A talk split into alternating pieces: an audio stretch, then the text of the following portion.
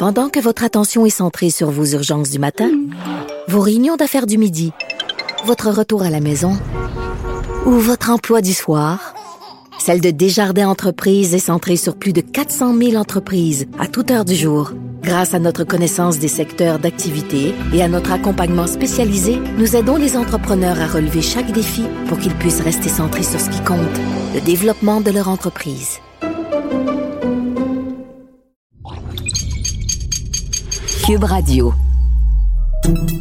Salut, c'est Charles Dran avec l'équipe dans 5 minutes. On s'intéresse aux sciences, à l'histoire et à l'actualité. Aujourd'hui, on parle des voitures électriques et de leur empreinte carbone. C'est pire ou moins pire qu'une voiture à essence? L'électrification des transports fait partie des stratégies principales du gouvernement québécois pour réduire les gaz à effet de serre. Dans son plan pour une économie verte, le gouvernement vise à ce que 1,5 million de véhicules électriques soient sur les routes du Québec à l'horizon 2030. Et pour cause, la voiture électrique n'émet pas de GES lors de son utilisation. Mais lorsqu'on ajoute les étapes précédentes, le premier kilomètre, comme l'extraction des minéraux, la fabrication des piles et la fabrication de la voiture en soi, sans compter la fin de vie du véhicule, est-ce que l'empreinte environnementale de la voiture électrique est vraiment si faible? Et donc est-ce qu'elle est comparable à celle des voitures à moteur à combustion? Actuellement, on entend tout et son contraire sur le sujet et le débat est très polarisé qui croire, quoi croire, l'auto électrique, c'est bon pour le climat ou pas? Répondre à cette question en cinq minutes, c'est tout un défi, mais euh, Isabelle Lessard, chef scientifique à 1.5, le média de l'action climatique, a tenté de le relever. Faire la part des choses dans le débat sur la voiture électrique, c'est un peu comme mettre la main dans un panier de crabes. Le débat est très polarisé, les positions sont souvent fortes et les nuances peu abordées.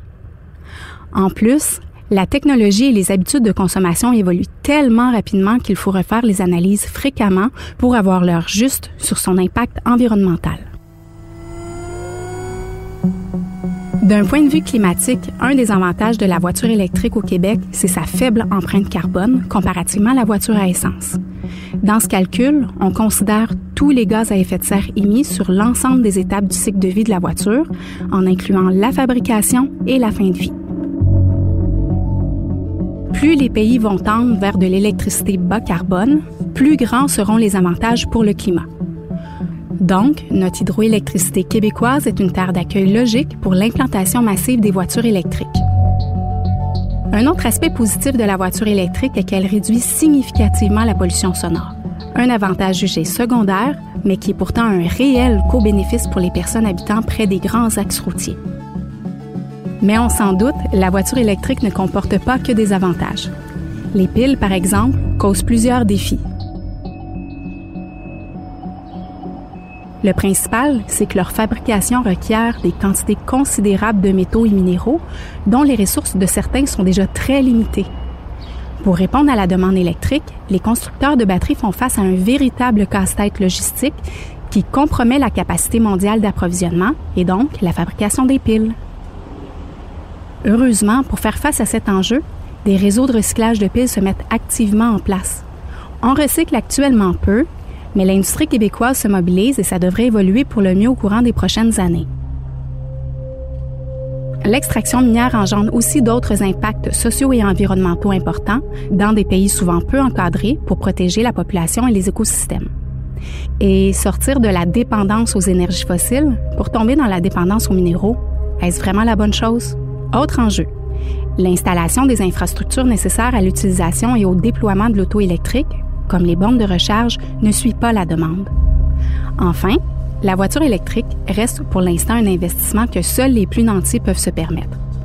Certains conducteurs sont aussi inquiets de la longévité des piles durant l'hiver et il faut être patient jusqu'à deux ans avant de mettre la main sur son bolide zéro émission. Devant ces constats, devrait-on renoncer à la voiture électrique? Non. L'électrification des transports reste une stratégie essentielle pour réduire les gaz à effet de serre et atteindre nos cibles. En plus, la plupart des enjeux énoncés sont temporaires et normaux lors de la mise en place de technologies qui chamboulent le marché. Mais derrière ce débat électrique se cachent des enjeux plus grands, comme l'obésité routière. Plus de voitures, toujours plus grandes, toujours plus grosses. Depuis 2015, il se vend plus de camions de type VUS que de voitures au Québec, et cette tendance s'est accélérée vivement en 2022. Pourtant, dans les années 90, c'étaient les modèles compacts et intermédiaires qui dominaient le marché. Alors, comment expliquer cet appétit pour les gros formats? En fait, l'industrie automobile vit de nombreux bouleversements qui affectent aujourd'hui sa capacité de production. Pour sauver leur marge de profit, une des stratégies des constructeurs automobiles pour le marché nord-américain est de se concentrer sur les modèles les plus rentables et donc d'accentuer la montée en gamme.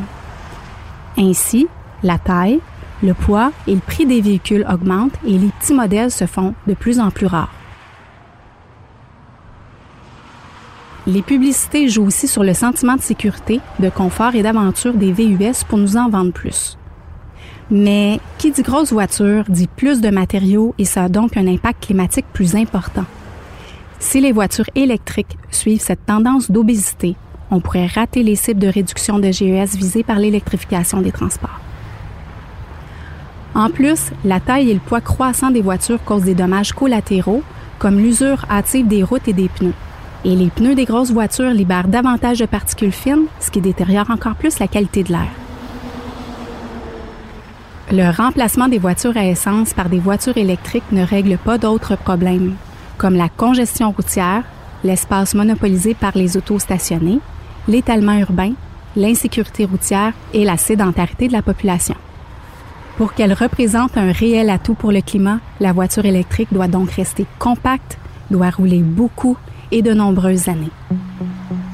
En parallèle à l'électrification, il faut aussi complètement repenser l'aménagement du territoire et réduire le nombre de voitures par ménage.